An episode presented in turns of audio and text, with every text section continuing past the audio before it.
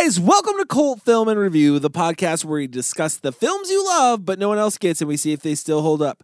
Tonight is all about being double crossed by our lover, revenge, digging holes, and going to prison. That's what I call a Tuesday. Because we're talking about female prisoner 701 Scorpion. So let's start the show. Your Hollywood system stole our sex and co-opted our violence, so there's nothing left for our kinds of movies. I did not hit her. It's not true. Clopex? Clopex. Clopex. Up yours, baby. Me and Bubba, my little brother, listen to you every night. Where in the hell are we? I have come here to chew bubblegum and kick ass. And I'm all out of bubblegum.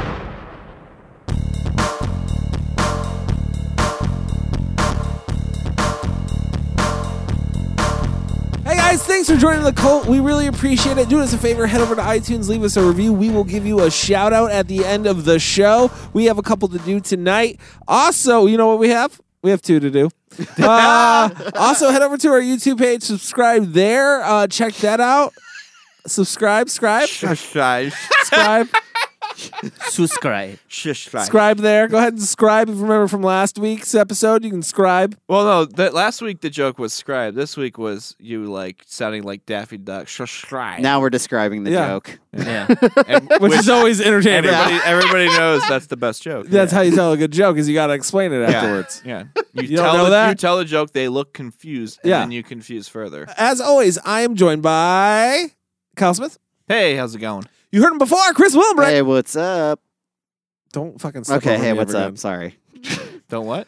Step all over me again. Oh, I, I cut him off. all right, right, try do again. Do again. No, it's over now. Okay, all right. And Hey, Michael how's it Salustio. You all stepped over me. and Michael Salustio. Hi, everybody. Tonight we're talking about female prisoner 701 Scorpion. It was directed by Shunya Ito. Came out in 1972, was filmed in Japan, and uh, does not have a rating anywhere but IMDb, which is a 7.3 out of 10. That's pretty high for IMDb. I Yeah. Feel like. I always feel like IMDb scores things lower. Yeah. You know, you go and you see a film and you go, "Hey, I loved Hook," and then, Not IMDb. and, And you- you're and then it gets what? a three point five. What? out of ten? This was Kyle's pick. Kyle, why did you pick female prisoner 701 Scorpion? Uh, I picked this movie because um, it's a movie that I've recently discovered through. Um, you know, I've been I've been trying to dig through more and more like six, uh, late sixties, early seventies, um, like exploitation films from Japan, and this is one that popped up. Um, the actress, the main actress, um, she is from Lady Snowblood, which is a movie that influenced Kill Bill, which is also a Japanese revenge story. This chick like just gets revenge her entire film career for the Yeah. most part. So I wanted to pick this movie because I was really, as always, I'm incredibly curious what you guys have to think about this one. I liked this movie because even though it is an exploitation film, even though it is a, a women in prison film, um, I think the director, this is the director's first movie, and there was so much creativity peppered all over the way that he that he framed shots and the way that he kind of presented the the material to us that I thought this would be a fun one to talk about. Um, plus, I, I really like upsetting uh, Chris and his girlfriend because they don't like Japanese cinema. Had anyone seen this film before? I had not. no. Chris hasn't. Mike hasn't. Uh. uh Kyle, did you watch this before? I, I had a few times. Okay. yes. And this was my first time watching it too. Uh, me and Chris actually watched it together uh, while holding hands. Mhm. uh, but no, we watched it together, and um, that was a kind of a cool experience to watch it with a group. I think that's that that there's a little bit of joy with that in this movie. I would say that I found from it because there was reactions. We had reactions to the film at the same time where it was like because when crazy shit would happen. Um, so I think that made it a little more fun.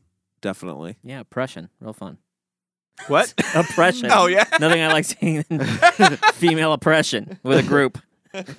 so you don't really get that effect. Yeah, it's a it's Unless a it's you're a seeing team it with a sport, group, yeah. Mike. Mike, it's a team sport. You don't you don't get that sense of the our world is fucked more than if you're if you've seen it with four of my four Yeah, more it's people not so much the story that was fun. It's more like the filmmaking style. I think that was fun. Uh, Yeah. I mean, eh, the fun that I really took away from it, like not necessarily like the female oppression part of it, but um, although I, I like where the story goes. So yeah, I mean, and I feel like they even tell it. They tell a story in a kind of a comedic way. I There's, would say. there's some over the top acting going on. oh in my this god, there's a lot of over the top stuff in this movie. Comedic? Yes. I mean, uh, uh, you mean like the way when that a man some person s- get w- hurt? when someone Yeah. swings at somebody and misses them by ten feet, and, we're, and we That's- have a, I a think that was action more like sound. just That's not that's not telling a story in a comedic way. The story is, There's is other- not comedic. There- but there's other things. There's other elements that are comedic if you watch the film. oh, okay. Okay. Um, it's yeah. only his third time. I, I what what I will agree with what I, what I will agree with is that um, I agree the performances from pretty much any of the male, especially the prison guards, is uh, pretty bad, and to the point that it becomes laughable with what they're doing. But uh, it should not be ignored that the the I think one of the things that the director is trying to drive home is that all of the male characters in this movie are absolute scumbags. And, Oh, and definitely. that Yeah. that was that was the direction they approached. I don't think there was a conscious. I, I- I honestly don't think there's a conscious decision to try to make them seem goofy or laughable. I think it's I, di- just. I have one thing that disagrees with that, and you can, maybe you can watch the film again. But when they're running in the opening uh, of the film, when they're running through the um, uh, the water uh, and the and the sound to make the bathtub sounds running through the water, um, there's one guard in particular that has a gun that's running behind the warden that has the goofiest fit. He is purposely making like a mouth wide open goofy fit, and he's running co- comedically. It's very high stepped. It's very bouncy. It's very like over the top. It, watch it. It. it watch There's there's, know, I- there's I- theatric. I know exactly what you're talking about with that scene. I. I, I'm not going to disagree that those elements exist, but I certainly don't. That those are, certainly are not conscious efforts to try to make any comedic elements out of this movie. Gotcha. I mean, whatever. You know, like I, I feel like it did. It's fun to laugh at because it's yeah, cheesy looking. yeah. I mean, this was what 1972. Two. yeah. Yeah, I mean, I don't know that. I don't Plus, know. I isn't don't know if they're making fun of shit like this at that time. You know, like wasn't. I don't uh, know. Isn't that also kind of po- the the point of the exploitation though? Is also to kind of poke a little bit of fun at what its subject matter is. Not always. Sometimes, But No, it's, but sometimes it is. Sometimes so, it is. It depends. Yeah, yeah. I think exploitation is supposed to it, it is it it's supposed to revel in those things that you don't see in mainstream Yeah. cinema. So I mean, it like, revels in the last- violence and the nudity. Last House on the Left is a sexploitation film, Yeah. but it is not what funny. did you describe? Well, it as? yeah.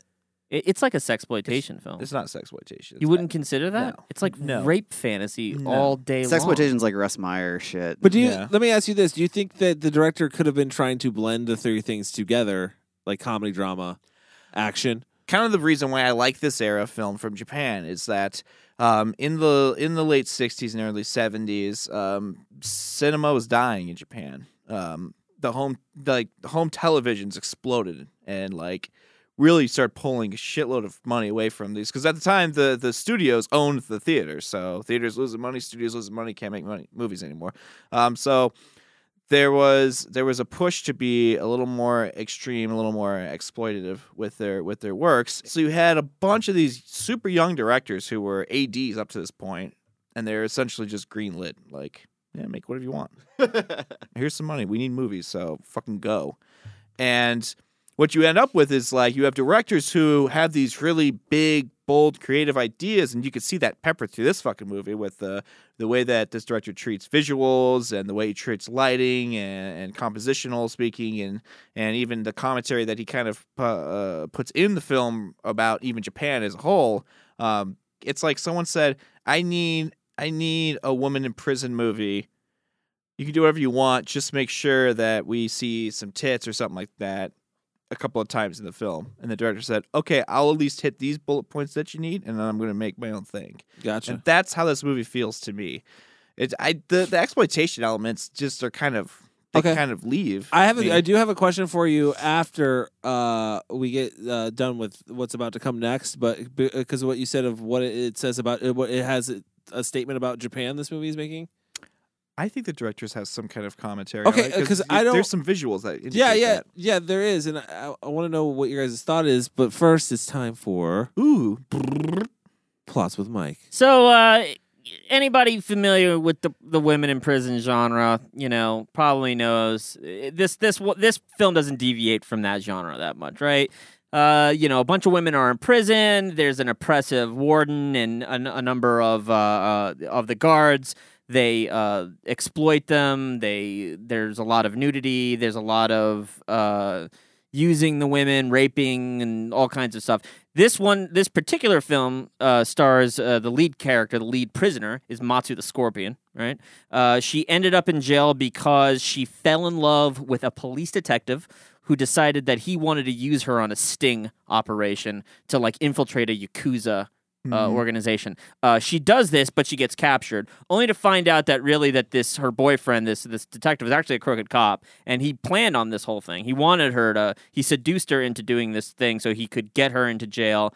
But uh, really, it was just for his own personal gain. He wanted to make some money off of, uh, I Off think, the Yakuza. yeah, like uh, bribing them, not bribing them, but uh, maybe blackmailing them in some s- Yeah, he sort like of way. he like used her to catch them. Yeah, yeah. And then So let it her was get all it was raped. all just yeah, him just using and of course you know, she gets raped, uh, ends up in jail, ends up in a worse situation where there's these really shitty guards, they're getting women naked all the time just to look at them, they're beating them, they're hitting them. Um and throughout that there's a group of uh, females that have kind of like just kind of become part of the system. They're Mhm. like the orange shirts, I guess we would call them, because everybody Yeah. else is wearing blue, but they're the ones that are preferred. They're the preferred convicts of the thing. And they're following all the rules, right? And they're helping to also really keep this oppressive force behind, you know, behind the uniform, so to speak, right? There you have the prisoners that are actually enforcing stuff for The the guards, warden and the guards, and they're keeping all the pris- other prisoners in line, and they're obviously given special treatment because of this.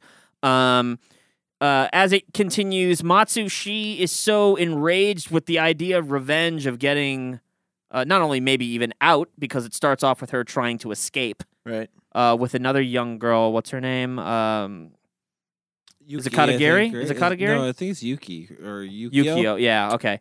Yeah. She he tries to escape with another girl. Uh, they get caught. This is how Mm-hmm. the film kind of starts off: is them trying to escape for the first time. Uh, they get caught. They get thrown into solitary. But from there, she just kind of is just.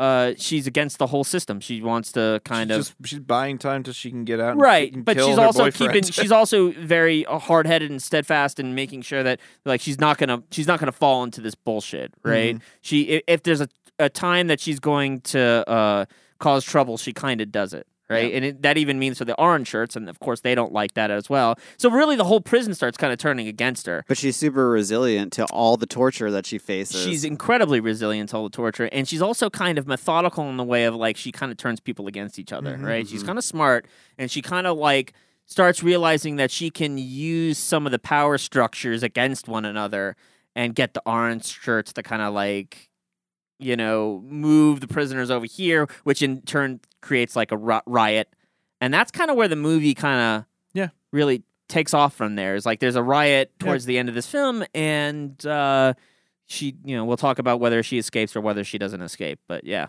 and what happens from there.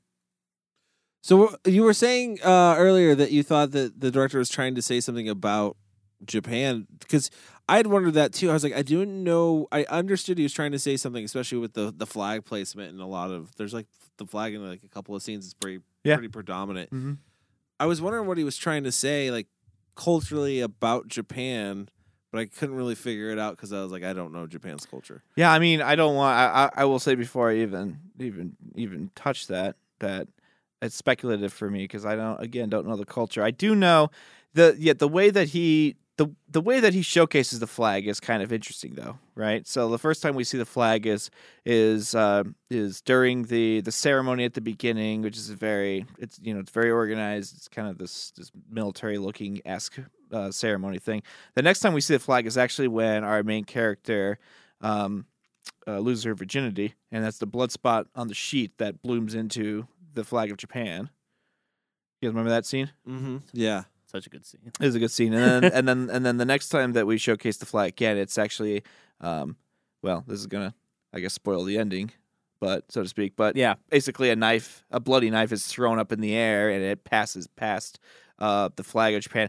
I don't know. I don't. I, I really hate speculating on just this because I don't know a lot about it. But I know there is a lot of commentary just in, in Japanese culture in general, just regard in, with regards to the outcome of the war in the country uh, rebuilding post the war. So it's it's related to those kind of those those angst and those the, those kind of feelings that were left, um, You know, it, not healed over yet, type of thing. and this film like got me thinking about it too because you're right. Like I know they're making a. I know that a Japanese director is making a commentary on J- Japan, Right. whether it's through the government or their law enforcement or something Right. like that. Now, I don't. I've never lived in Japan. I don't know anything about it, but like, Mm-hmm. I, it got me also wondering if like this actually is the same case when certain American movies that are making commentaries. Like if you sent them to Norway or something, like if they would understand it. Like is Oh, nat- yeah. does natural Yeah. born killers have the same effect in other countries as it does here? Because we see it as like oh the glorification of media in America Right, and how we glorify like Yeah. violence and stuff like that. I never thought about that. Like I always wonder if like does that does that trickle da- like does that Does it go to- translate? Yeah. Yeah. I don't know. That's a good question. I've never Trickle down economics. Tri- trickle, Trickle down what do you say, economics, Movie, yeah. movienomics. Yeah, tri- trickle well, down like, like, but now that you're saying about it, like, since you mentioned it, like, they live, they live is like, you know, to somebody that like grew up in the '80s or learn, knew about the '80s, you might make the connection that like, oh, yeah, he's talking about Reaganism and like everything, but like, that can't translate in like China, right? Well, Yeah. I don't know. I think hasn't Japan been making films where there's corruption in the government for a long time? Like, I mean, isn't that like a topic? well, that there's they cer- co- like if you talk Yes. about something like Infernal, Especially- Infernal Affairs that was turned into uh, the Scorsese film. Um, I mean, since I mean, you yeah. To Okay. answer your question, going, going back to yes, thank you. going going back to to eh, like post post war film in Japan. Yes, they, they, it it deals a lot with the fact that the government is corrupt or the police are corrupt, and it's usually regular regular people, or their main characters, kind of against that system. Um, I feel like I've seen this in just the films that we've reviewed on here. Yeah. This is a really common thing. I mean, Yeah, Rick, Riccio is kind of Yeah, this. Rico right? kind of touches on the same sort of thing, yeah, where it's talking about the corruption of corrupt, corruption of big government, Yeah. essentially. So, um, yes, I, I, I wish I, I kind of want to dig more deeper into Yeah. this because there are things that I see that I'm just kind of like, that means something.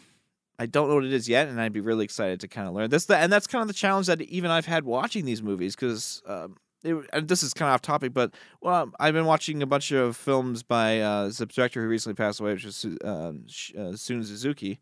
Um, and a lot of these are, are what they call youth movies, and these movies from early um, early '60s that dealt with kind of counterculture, um, you know, kind of like Rebel Without a Cause type characters.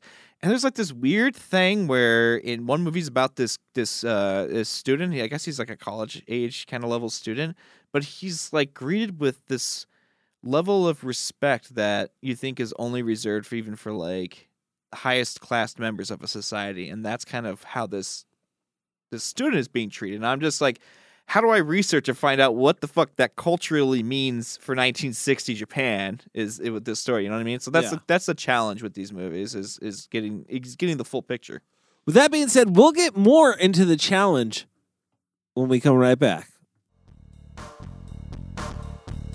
Make sure you go and buy tickets uh, for our uh, event on May 18th. We will be uh, showing uh, American Movie at Film Bar. Uh, tickets are now on sale. Where, Chris? the i filmbarphx.com. think it's the first time he's nailed it That is the first Killed time he nailed it. He's nails been it. practicing that all week. So make sure you go buy tickets, come out and hang out. Uh, we'll be doing a show after the show. after the show The show after the show, you can uh, come and hang out with us and uh, talk about American movie with us. So that'd Yeah. be really cool. That is the first five star film that Oh, we yeah. reviewed Mm-hmm. full So- five Yes. yes, for that's everybody right. all around the room. Mhm. Gave fives. So also go check out that episode if you have the chance, because all of our episodes are up on iTunes. and check out the movie Check out the movie too. with us Yeah. at where chris The filmbarphx.com is where you can buy the tickets Yeah. on May for May 18th at 10 p.m. That's correct. We're back. If you're just joining us, we are talking about uh, Female Prisoner 701 Scorpion. It was Kyle's pick, came out in 1972. Uh, I wanted to talk about the characters a little bit and get a little more in depth with them and who they are as maybe people. You know? people Uh, Matsu, is that how you say it? Is that Yeah, how you say it right? Matsu. Matsu. Matsu. Mhm. Matsu the Scorpion, who is our main character, um, is uh, you know, you find out through backstory. You meet her; she's she's running through swamps and getting caught and being tortured, and is a badass. mm-hmm. Already, you know, at this point, it Just seems like taking it, yeah. she had been in the prison system for a little bit. A little You know, I- hardened, a little hardened Yeah. with rage. Yeah. This woman, uh, what's her name? The actual actress? Uh, Meiko Kaji, Is she big? She's a big deal in Japan. big deal in the yeah, especially in the uh, seventies. um, yeah, that little backstory. The she she left her original studio that she was working with because they were um they were switching to Roman porno was there going to be their primary, and she didn't want to do that, so she moved to Toei Studios, which did this, and she basically became fucking superstar overnight. She did she did this, which has which has three sequels after it. Yeah. Um, so Is she in all three? Yep, she's the star in all three. She did um, a series called Stray Cat Rock, which is fucking four or five films, all shot and released in one year. Wow. yeah, fucking crazy. And then yeah, she did Lady Snowblood, and Lady Snowblood Two, where she again seeking revenge. Uh, she did a movie called Blind Woman's Curse, which she was a blind swordsman, head of a yakuza clan. So she she had this string of just these badass movies, and she does the she's a singer and she did theme songs for all of these movies that she's in, and yeah, she's she is a legit badass in real life, and then she has kind of created this character with this intense, piercing stare. That yeah, she her is in look, this movie. her look, dude. So- is, Yeah, she's looking at you. That's what that's what I was about to say. She she she develops this like hardened character that you're introduced to, but then when you're introduced to the innocent character before it's turned into the revenge, you Mhm. know, Yeah. freak is very like innocent and you feel Oh, yeah. real bad for her. Mhm. And like you said, her face, her facial expressions is is this it is this movie. Mm-hmm. That Uh, this movie gotta is say, carried yeah. by her facial expressions. There is that shot where um she's being tortured in the solitary by one of the female uh Mm. Is that when she smiles? and she smiles. Fuck. Yeah. I remember being like, holy shit. it looks yeah. evil as hell, Yeah. dude. bad Like, fucking bad. But I, I like I, I'll say it's like some of my favorite uh, like scene in this movie is actually that whole backstory scene. That is Man. fantastic. the how way it's presented to you. shot and, Oh. and told. just Yeah. how it's Yeah. presented to you and stuff. Oh my god! I mean, and I know we don't really do technical, you know, later in the show, but like, yeah, man, the way they did it, it's like almost like it was on a stage, Mhm. mhm. like with the revolving set pieces Yeah. and stuff. I was like, this That's- is fucking. That's cool. actually one of the things I said to Chris too. I was like, God damn it, they got those beautiful matte paintings in the background in this. I love the way. Yeah. Oh, the sky, the Yes. sunsets and Yeah. stuff I'm like like, I that. love the way So the I think I think do I was. I think I said this. I think I I referenced this exact film when we did Hausu. Oh, really? I said I Oh. said that like wait w- uh, I was like one of these days I'm gonna pick this movie and like just wait till you see the scene the sunset after Yes. the riot. I oh feel my like- god! I feel like So I made a comment relating this to House or Houseu or whatever. Like it, Yeah. it was very reminiscent in like I think the you did too when we were the watching. vibe or like yeah, it must have been the matte paintings, but also some of the some of the shots and stuff too. There was some creative things in here that definitely made me think of that film. So Oh, yeah. we had uh, uh, Yukio, who was the sidekick. She was like the innocent, very innocent. Seemed like the young girl that was under uh, uh, Matsu's wing. yeah, Um, yeah, to some extent, I to think. some, yeah. yeah. Uh, they seemed like they had a pretty close relationship, from what I yeah, gathered. definitely. Yeah, I mean, I mean, obviously, if they were, I mean, we, we don't know why the how the escape happened at first, No. but I mean, Yeah. there must have been something yeah. where I- they I- trusted one another to be Mhm. like, I'm going to pick you or you're going to pick me, and we're going to do this together. Yeah, I, mean, I, I, yeah, I kind of wish I, I had a better idea of why of all of them she picked this girl, but I mean, Yeah. you can clearly tell that Matsuo has like no, she does not have time of day for like Yeah. the standard prison fare. So obviously, this girl I represent something else, and this girl like kind of gives up her life, you know, throughout Mm-hmm. to- towards the end of the film for the for for her. So, um, but yeah, like the. I don't know where we at. We're talking about her, her, her backstory of how she becomes the scorpion, basically. I guess. Well, the- we're basically talking about just the the the, the surrounding characters around her that kind of play a predominant role in the film because she definitely does. I mean, she's one of the big turning points. Uh, and then you have um, uh, was it uh, Katagiri? Is that Mhm. how it's said? yeah, Katagiri. Katagiri is the uh, basically inside assassin who is is at first playing the whole riot to go against Mm-hmm. uh um Matsu? yes thank you uh to go against her uh Names and that tonight. yeah dude, it's gonna be me all night like am i saying this right and that's all put together by uh her past boyfriend i forget his name uh, Sugumi or Sugumi. Oh, Sugumi. Yeah, Sugumi. Yep. So sugumi put, puts this all together. I'm together gonna pull up a cast list right now. and then you also Sugimi. and then you also got the crazy ass warden uh warden uh goda goda call, can call, Goda. Warden Goda. can call, call him. Goda? Uh, mm, call him Right Eye. so oh, yeah. Those are basically your surrounding characters, and you do find out like the the the uh, Sumi is a very like he's a he's a the attractive police officer who's very seems like the He's perfect very man. charismatic. Yeah, he's Yeah. he's he, he yeah, he's a Cool. ladies Yeah. man. He he he's- Dresses real. He's got a chill- sharp. He's Yeah. on the Yeah. he's on the marijuana team, you know, like yeah. put, putting all the marijuana bandits in jail. I thought that was really funny. Bandits. That that I mean, so did I, but it's 1972. I know you, so when you, you think about it then, and you're like, okay, I guess so. Nowadays, it would definitely be like a cocaine ring or something, Yeah. like cartel or something. and then it turns out he's just a he's just an- a real big fucking asshole. Yeah. yeah, he's a corrupt cop. I don't know, like he's corrupt in like he, he's corrupt as he used her to catch the prisoners. Like he knew they were going to do that, right? Yeah, I- that's what no, I took it as. Oh, what do you mean, no, the he used beginning it with to the make bar? money. At- Yeah, at, the beginning when she gets caught. So he he uses her. I think what happened is he used her knowing that she was going uh, to Get get, caught. going to get caught, which is going to maybe lead him back to where the back room of that place is, and he could pop in as a cop and be like, "I'm a cop, Yeah. put your shit up," and then easily find where they're stashing all their cash and just fucking pocket it for themselves, and then bounce and leave her on the floor with them. I think he sells her out, and he's Yes. trying to make money because Yeah, by I the got end of this film, none of those yakuza guys are in jail.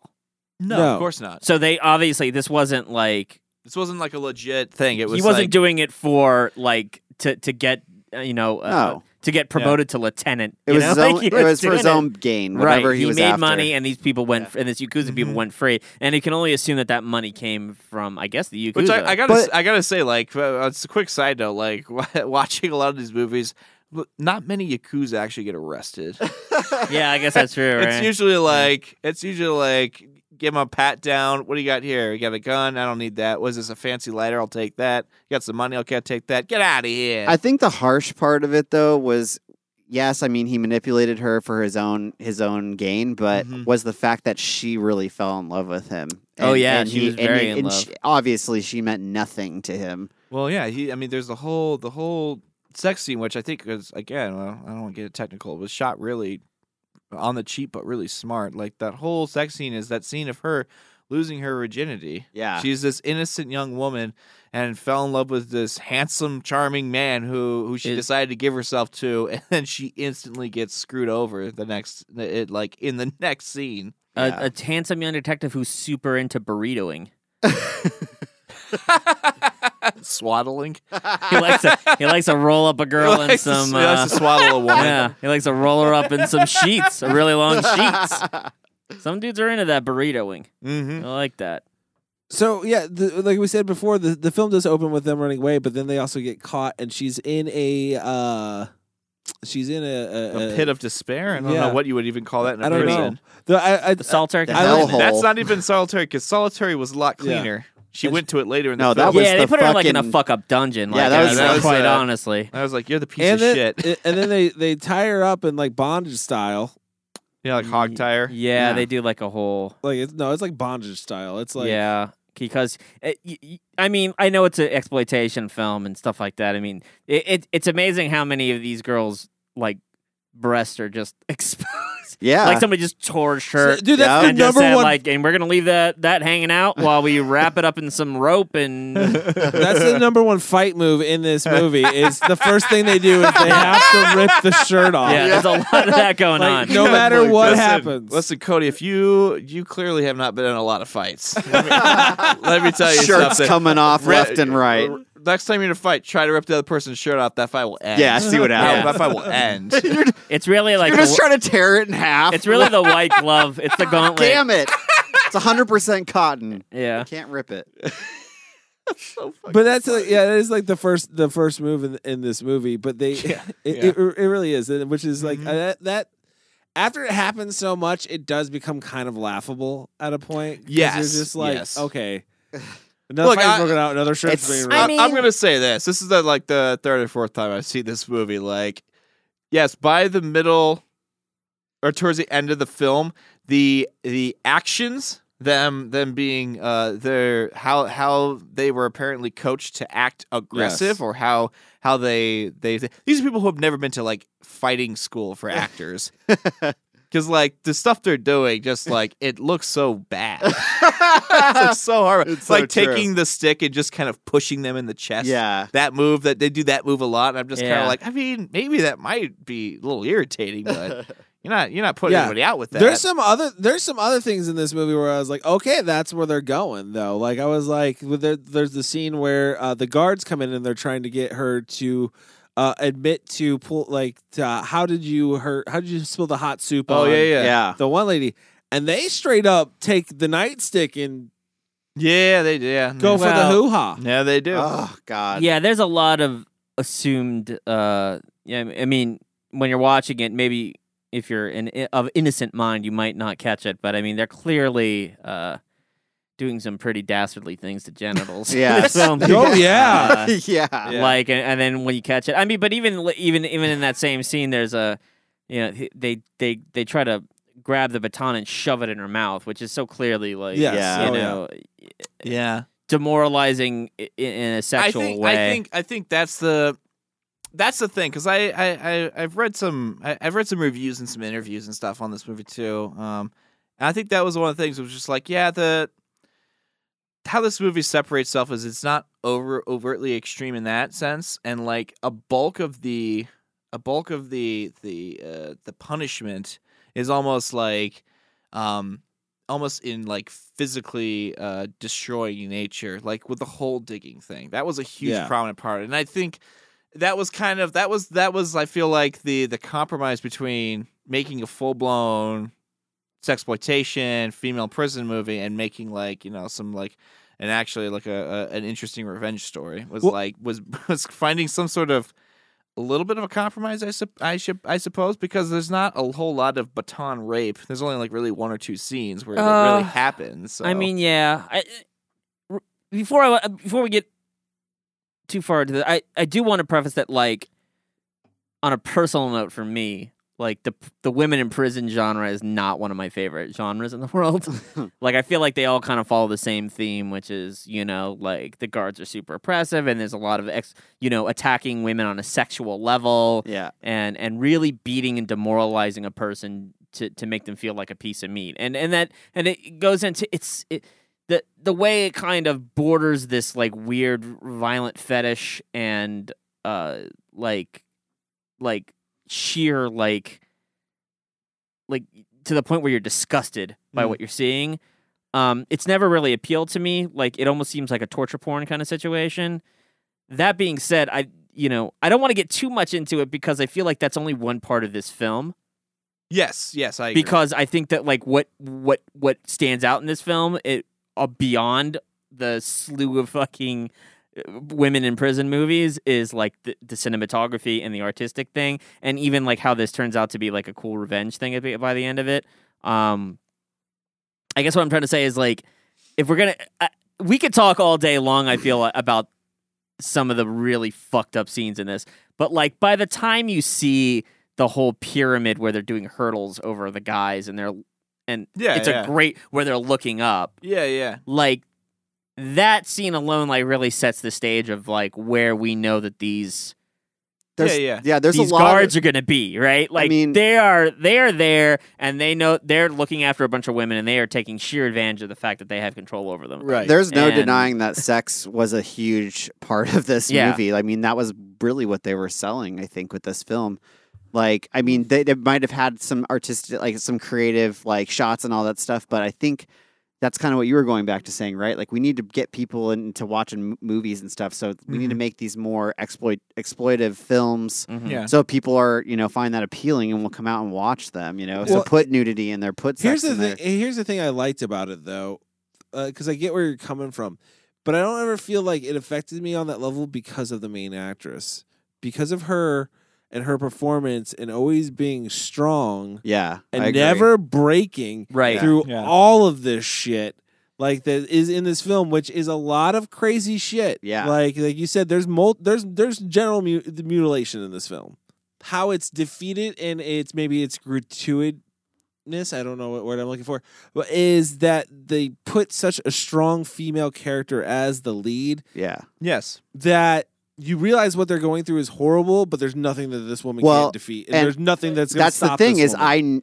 I I knew she was going to get revenge. I knew that's what was coming. That's what the whole Yeah. film was building up towards. So it kind of makes you keep keeps you going because you're like, I know she's going to wreck every one of these motherfuckers. a- a- like, and can I say, on a weird way, like in a weird way, this plot, the plot of this film, if you take out the entire exploitation part of it, is really just the Shawshank Redemption.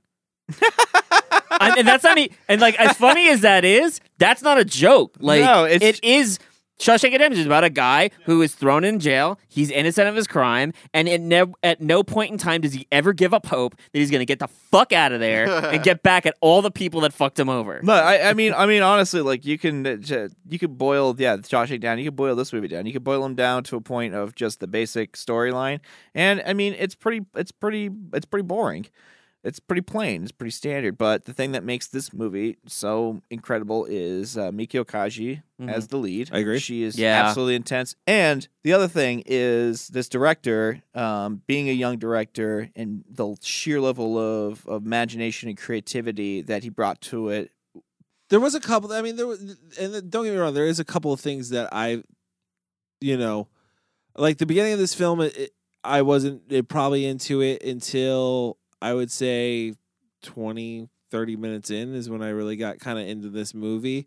And then when the uh, my favorite scene happened, uh, where it really took this film took a turning point for me, was the um the shower room scene. Like that that scene was fucking awesome.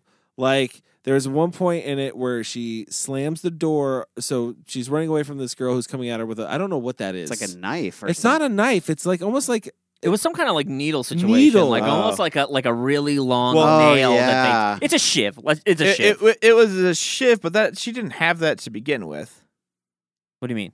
Uh, be, be, but so what happens is Right, She yeah. tries to just kind of, I guess. plant it. She wants to plant it on. No, no, I'm saying when the Oh. fight breaks out. Okay. When when the fight between her and breaks out and they get to the door scene, she's just running away because she's like chase. Yeah, she's no, being no. on chase, and that's when Matsu, she slams yeah, the door. Matsu, Matsu doesn't have it. Matsu's running away from the other pris- the the higher up prisoner. Uh, yeah, but she doesn't have any weapon either at this point. It's I not. she did. She was No, she not yet. No, no, no. running What out happens No, is- the is guard has it. and- she Oh, okay. shuts a glass door on her, Uh, and she yeah, hits the glass door. that- and she picks up a, a Yeah, shard. picks up a glass. shard, and that's her Yeah. when shiv. she slams. when she slams that door Oh on my her God. head was the coolest thing I think I've seen in a long time in a film because both me and Chris were sitting there watching this film together and we were both just went at the same time. Oh!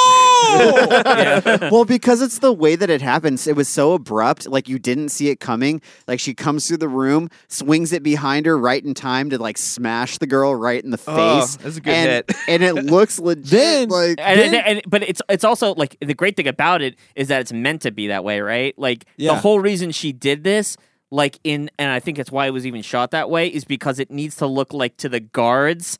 Like, well, I mean, she just shut the door. right, The other girl Needs hit to it. like an act, or like Yeah. it just Yeah. happened. Yeah. like Well, she then was just trying to run away. It goes into this crazy like kabuki demon scene of them yeah. running through the showers Yeah. like in between women and Oh, like her yeah. chasing after with this shard of glass Uh-huh. that ultimately leads to her backing up into the warden and then ducking out of the way last second as the glass is shoved into his eye. Mm-hmm. So and it's just cool. Brilliantly laid out scene. Like I don't know how Can else I to just- describe it, but I mean it's, It's amazing. You brought it up uh, while we were watching it, or we were talking about it. Um, the the fact that the the green light that Yeah. hits the people or hits her, like when she's in Yeah. these situations, is that like a scorpion thing? That's a so. I mean, that's that's kind of like a common. That actually goes back in in Japan. Um, that goes back in film that to sim- signify like uh, demon or possession, some kind of evil that's happening.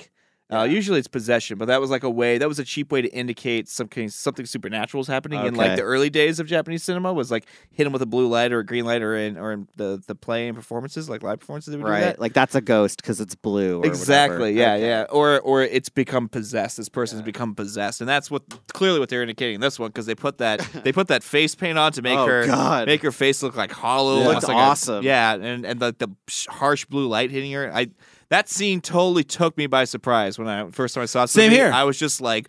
Whoa! This like where is the, where is this going? Because they did like cool plays with light. They played with the lighting uh, really good in the beginning, but yeah, with the face paint, like the whole, they like sold the whole thing and made it look like she was floating while chasing her. Oh, Was very Yeah. like Evil Dead feeling. very actually. Evil Dead film, for sure. no, I got that vibe too. What was uh, your favorite scene, Mike? Oh, man, uh, it's it's it's between that set piece scene, the uh, the backstory scene, um, also another one, and it, it isn't. uh, Maybe it might be the way it was shot because the only thing I could think of was the '70s show. It's Oh. when she's in the in the hole. I just want starting off with the whole the whole the whole hole scene. Sorry to have to say it that way, but It's the the way that the, When, the when she was the it's only one big digging. ditch. It's a big Yeah. ditch. and they try to demoralize her by having a bunch of people fill the hole. while she's digging it out. right, Yeah. and and it's like it's it it so just gives me this this idea of like purgatory, like this Mhm. purgatorial situation where it's oh, like yeah, okay. you know like they're they're trying to break her in every possible way, Yeah. but like that scene where she looks up and then she sees and then Yuki gets into it, like she, She even Yuki. she breaks. Well, And then- yeah, Yuki's like, should I? And she's Yeah. like, yes. Yeah. And Yeah. then the, the camera spins and it kind of shows everybody. Mm-hmm. I mean, it's such a simple shot in the usage of the camera, but for some reason, man, It's I- all what's happening, I you really know? liked the way, the mood that it gave. That and the other one thing I want to talk about is um the after riot scene, the usage of color, how it goes from, Oh, from it instantly dusk goes to dust. to night, Uh huh. like in in a split second. Like they just go from amber and they just turn on the blue lights and just Yes. throw them up. Oof, that was Yeah. cool. That was really cool. I was staring. I was actually staring at the mats the whole time when it was am when it was amber because I was like, Yeah. looking, I was like, I'm trying, and I was trying to like wrap my head around. I was like, I wonder if like was the mat like that color? Or are they just hitting it with a gel Yeah, or what yeah. is was it? And then all of a sudden flicks to blue, and I was like, well, I answered that fucking question. That was awesome. yeah. Well, yeah. they did, they did that. the- I mean, the whole set was like amber and then changed to blue because even the prison yard at the time Yeah. was blue and then It's like the most beautiful sunset Yeah. I've ever seen in, in a fucking terrible place. Yeah, but like the way it even hit the mood, like it was more than just it being dusk tonight. No, yeah, I right? agree. It was like dusk took place when the riot hit, so you get this Right. warm kind of like red that's kind of like permeating every single frame, and then as soon as her friend passes like yeah. dies, it just hits blue in this cold color. Mhm. Like it's, I mean, I used to do lighting in theater when I was in school, so like in a weird way, it was kind of like, oh yeah, You like man. nerded out on it a little. Yeah, a bit. little, I Yeah. nerded out a little bit on like it. I was just like, oh, that's cool, man. Good, good usage of gels Your and production design, Fresnels, yeah. You know, Chris, did you have a favorite scene? Um, you know, honestly, the one you we were just talking about is is one that really stands out to me. Um, I want to go back and watch this again because there were a lot of scenes in this film that I remember being very striking and very interesting. Yeah, And you know, it, it's hard for me to pick one out other than that one that was most impactful on the first time watch. But yeah, I mean, there's there's several. Kyle. Yeah, actually, my uh, my favorite scene is um, uh, during her during her story. Um, so right after she basically like right after she finds out that this guy man that she's in love with has has double crossed her, uh, so to speak. They do this fucking badass stop motion thing with her laying there, and where her hair is laying to her side, Oh. and she's laying she's basically laying on a glass floor right now, right? And it's just regular white light below her, but then they stop motion her hair up to look like it's almost a blaze of flames above her, and as that happens, a red light fills the glass floor below her, below her as her stare gets intense, and then wow, they hit her with that blue light at the same time, and that scene just looks so cool. It was like such a simple, stupid, simple way to really showcase her being completely full of rage without having to like oversell it or or or or spend a bunch of extra money. you I totally mean? Like, forgot yeah. about that, but that was a beautiful. It was so scene. cool Yeah, because like the hair, and I didn't, and, and again, this is something that I never, I didn't catch the first or second time. I just thought like, oh, her hair is just out. But then when you actually look at it, as if she was standing upright, her hair would be sticking up like she's in fucking Super Saiyan. Super. Saiyan, Super Saiyan of fucking anger mode, you know. so yeah, I loved that scene. Uh, the, which kind of brings us into the end of this film, which is uh, You don't one, want to give us your favorite? which is Oh. oh, I did. He did. It was a shower. Yeah. that's Shower. What, that's what Shower's fired your us off. Yeah, Yeah. yeah, dude. That's, that I do want want to get also the uh, the virginity scene. That took me a few times to get it, but once I got it, I think it's. I, I think the fucking interesting thing is that did, Really? did did everyone Yeah, every did everyone acknowledge real quick that it was she, her losing her virginity? Yes. yeah, no. Did everyone acknowledge that it was the Japanese flag? Yeah, I yeah, I thought that's Yeah, no, because we supposed to we made like. a comment. So one, either me or you made a comment as that happened. Like, was that supposed to be the Japanese Yeah, flag? yeah, Like yeah, yeah. after it happened, we are like, is that what it was supposed to be? I don't know why. I don't know why, but I maybe it was, ju- it was just never a scene that I really paid a whole lot of attention to. But it was on this watch that I was watching it, and I was like, "Oh shit, okay, yeah, that's she just lost her virginity, and like her blood has become the flag of Japan." It was- same, I was like, "What the fuck?" It was definitely one of those like things where it's like it took a while to like sink in. Yeah, It was one of those things where like the drop of blood hits the light and I knew it was virginity loss, and I was like, huh. and then all of a sudden I was like, huh. Like as soon as I realized it was also the Japanese flag, loss loss of innocence. like it was a weird. Did it cross fade into a Japanese flag? Was it no, like a- I don't think Oh, it does. okay. I think it just No. stays It the- a cloth up- and a piece of blood. it and kind a of of pulls blood. out a little bit and then it fades into Yeah. to, Gotcha. to something else.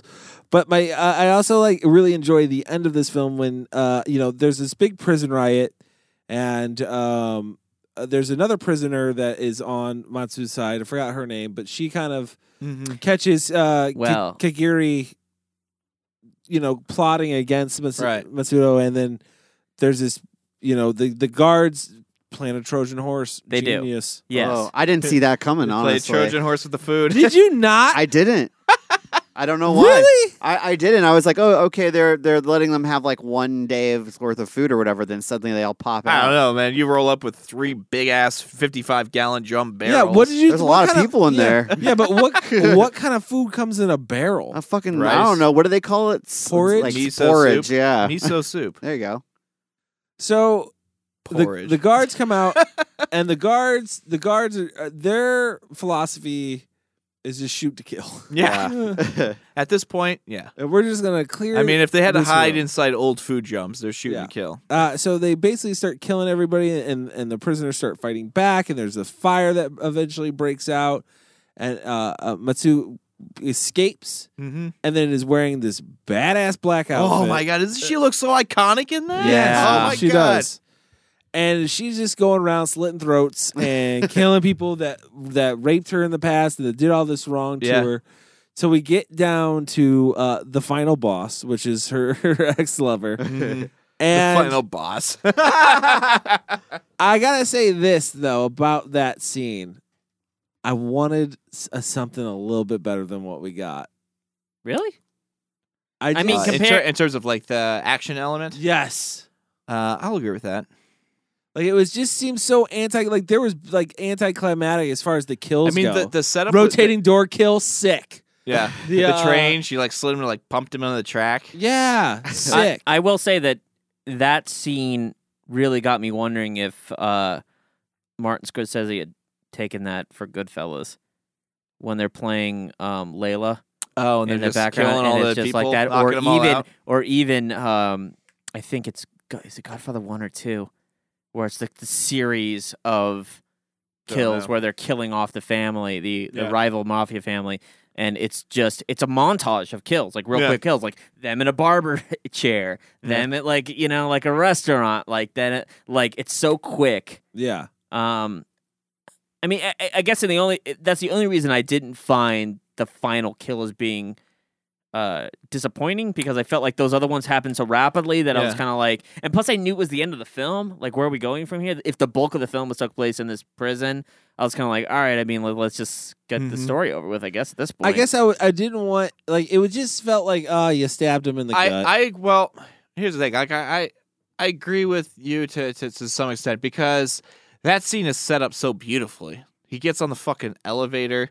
On top of that, well, well, before we even get to this part, the the the the warden of the prison brings a couple of the guards to go hunt her down because it's like, well, we can't tell the cops we lost a prisoner because that's gonna make us look like fucking assholes.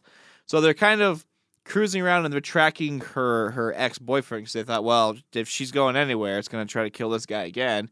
And they spot her inside the fucking police station already waiting. You know, so you already know that she's in there, right? And then he makes his way on the elevator, and on the elevator it's this great reveal. She's like, she's like on the elevator with him, you know. Mhm. But yeah, but then it, I'm like, how I did wish the not fight. see I wish the fight would have been a little bit more.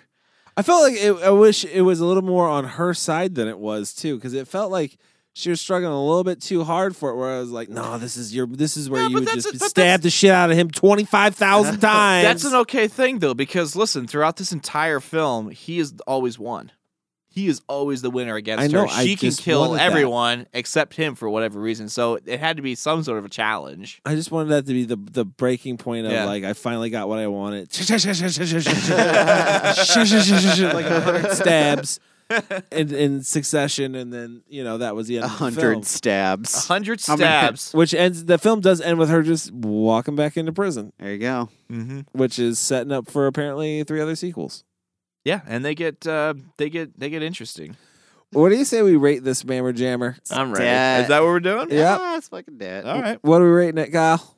Um, I want to rate this Scorpion Stairs. Scorpion stairs. It's a staring scorpion. It's like a stair- real- I it's a just- I just- stairmaster. It's, it's Meiko Kaji's like just piercing stare. I was hoping it was going to be uh, the Rock Stairs as a Scorpion Yeah. King. Scorpion. Oh, oh, we could good rate it, choice. we could rate it Scorpion Kings now. Good choice. It's not a Yeah, piece of good choice. exercise equipment. No.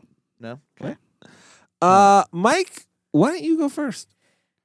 I gotta give this one uh, four Scorpion Stairs, man. Uh, so like, yeah, I, I said it, you know, towards the middle of the show, maybe three quarters. I'm not sure. Uh, this is not my favorite genre. I don't really like the women in prison uh, genre, but like I said, it's a small part of this film, and some of the cinematography and the artistic choices and the flourishes that are in this film are just fantastic, and it really kept me captivated the whole time. And as a result of that, like I was, I was thoroughly involved in this film and uh, the way it ends, especially like you said, when she goes into like Black Carmen Sandiego outfit, Yeah, and she's like, "Where am I in the world? On my, I'm behind you and I'm stabbing you." yeah. Uh, I fucking love that. It, it really, uh, I, I want to see the other two really bad. It really did wa- make me want to see the entire. Is it a trilogy or is there even more? Um, so it's it's there's there's four total films. However, Okay. It's I feel like it's an official trilogy because this the director helmed the first three, and the fourth one. After watching it, I feel like it's just kind of a cash grab Okay. to make another one. Well, okay. Well, I, it it definitely left me wanting more, Yeah. and for that, I, I got to say, uh, I was really, uh, I really liked this film. So four, four. Uh, uh, what is it? What are we doing? Uh, we're doing Scorpion Stairs. Scorpion Stairs. I'll go next. I will give this a 3.5 uh, is where I will come in. So three and a half uh, scorpion stairs for me. So don't fall off that staircase because there's only half a step. Uh, but no, Is that the joke? yeah, that's the Okay, joke. I had good to- it- remember from earlier in the show, it's funnier if you explain it. Yeah. Yeah, those are the best. so the jokes. the, re- the reason sh- the joke's so funny is because there's half a stair guy. Guys, It- it's it? it's co- instead of a yes and, it's a yes and and and and and Yeah. and Yes, and let me explain that Yeah. better. and. Hold on for a second. Uh, so there are th- some things I don't like about this film. Uh, some of the acting is hokey uh, that you get in this movie, which kind of does take away a little bit from the film. Uh, and some of the action scenes will take you straight out of it because they're wafting so far away from the fighting. Like it just it just naturally takes you out. Like some of the punches that are thrown or some of the backhand, uh, front hand backhands that are thrown are very far off. Even some of the the the blood and stuff like that. The way it happens is kind of like I don't know. It's just some of it's not. It, it takes you out of it. And the other thing that I would kind of knock it on a little bit is the pacing. Uh, I mean, we could have dug a hole for a little bit less. um, like in all honesty, like we could that that whole digging scene takes a little bit of time. Otherwise, from that, there's some really cool artistic choices that were made in this film for being. Uh, I'm not familiar with this genre, so I I can't you know tell you what the difference between a Japanese one and an American one is or wherever else these prison exploitation prison films come from. But I thought this was a pretty cool introduction into it because it was uh, there are uh, th- there are artistic elements to this film that make this film worth watching. Um, and make this film really enjoyable. So I'm gonna go with a 3.5. I say I actually recommend that i- you watch this film, especially if you're an aspiring filmmaker. I think that there's some really cool things that you can pull from this. well, you don't. Just so you know, you don't have to delve into the women in prison genre to find more artistic expression. You've hit the pinnacle. Uh, yeah, gonna... I, have seen I've seen a I've seen a large chunk of them, and this is the most creativity you will find.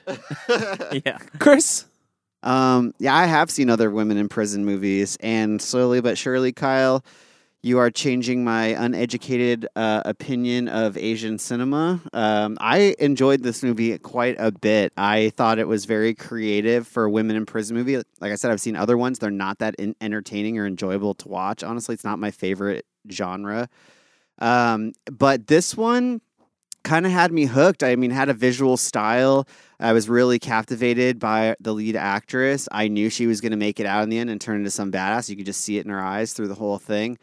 I agree with Cody that digging scene is a little long to the point where I'm like, I feel exhausted watching this, which I'm assuming is, you know, what she's going through at the time. But damn, they could have sped it up a little bit.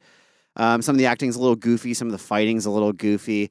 But, you know, this is one, uh, barring another watch, I would probably rate it higher. I'm going to go with a 3.5 for right now, but it could easily go up to a 4. Like, I just want to see it again so that I can take in um, a lot of the things I kind of forgot. This movie's got a lot of going on in it. And um, yeah, so 3.5 Scorpion Stairs, and I want to see it again.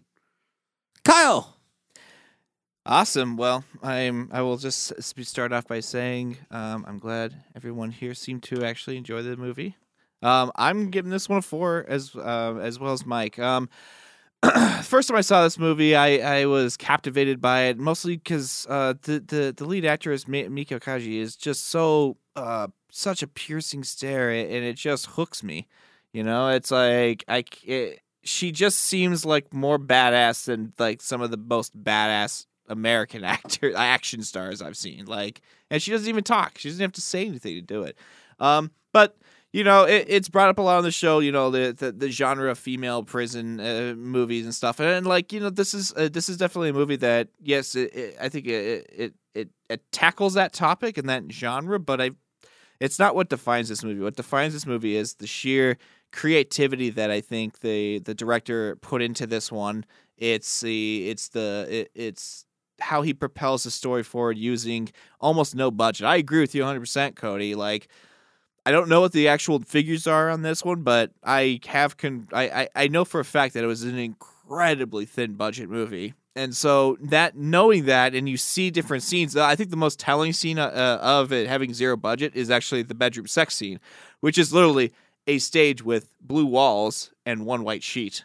And that was it was a create and and and it's a lot of the decisions were made because you know I don't have the money for it, but the way that the director uses his creativity to create something big and and artistic with artistic value, I think, is impressive and it's fun to watch and it makes me want to m- make a movie. Um, um, female prisoner, Scorpion, highly recommend it. I'm gonna give it a four.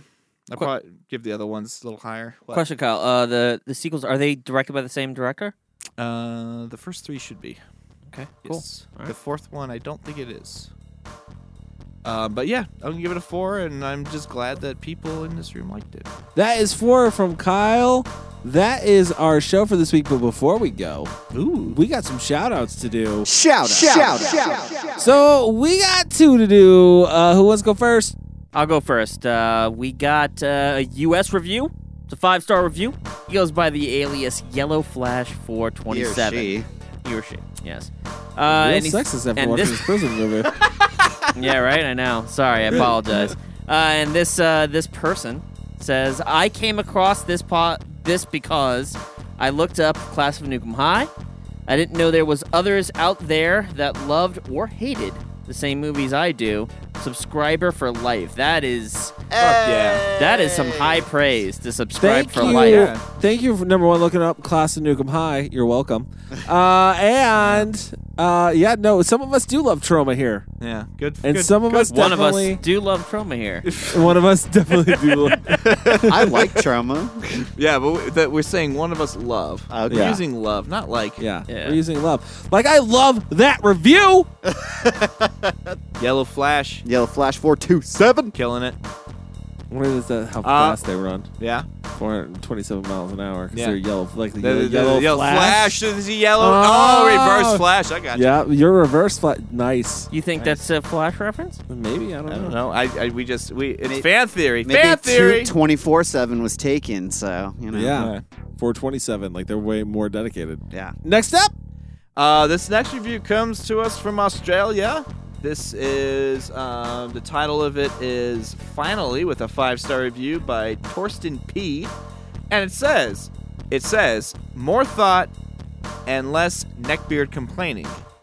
A podcast that looks at all types of cult films without being broish or nerd rage filled. Dig it, man. Love it. Thank you. No, Five Nerd stars. rage filled neckbeards. We we, cl- we we definitely Trust are me. not. He nailed it. He nailed what we are. It's true. Nerd Rage felt like at any point in time when he said Reverse Flash, we could have gotten a big argument about the Flash, and we we, fucking never did. no. we we, fucking we let it we let it exist for Here's the amount what- of time it needed. Here's why we don't. Here's why we don't nerd rage. We don't know enough about what the hell we're talking about to really get Yeah. nerdy about it. And at the same time, here's where the broish thing comes from. We're not very. It- the- it- we have well, sometimes we have to take Chris out and say like, Chris, you can't say that. But everybody else, dude, is pretty nerdy. yeah, if there's only one know, bro on this as- show, it's definitely Chris. Yeah. Chris is the one where it's just like tone it down. Yeah, uh, like I always mean, coming in talking about football and Yeah. baseball. One, and, the one guy that has a, a tribal tattoo is That's my Chris. nickname. On, that's my nickname that. on set, guys. So bro. So, bro.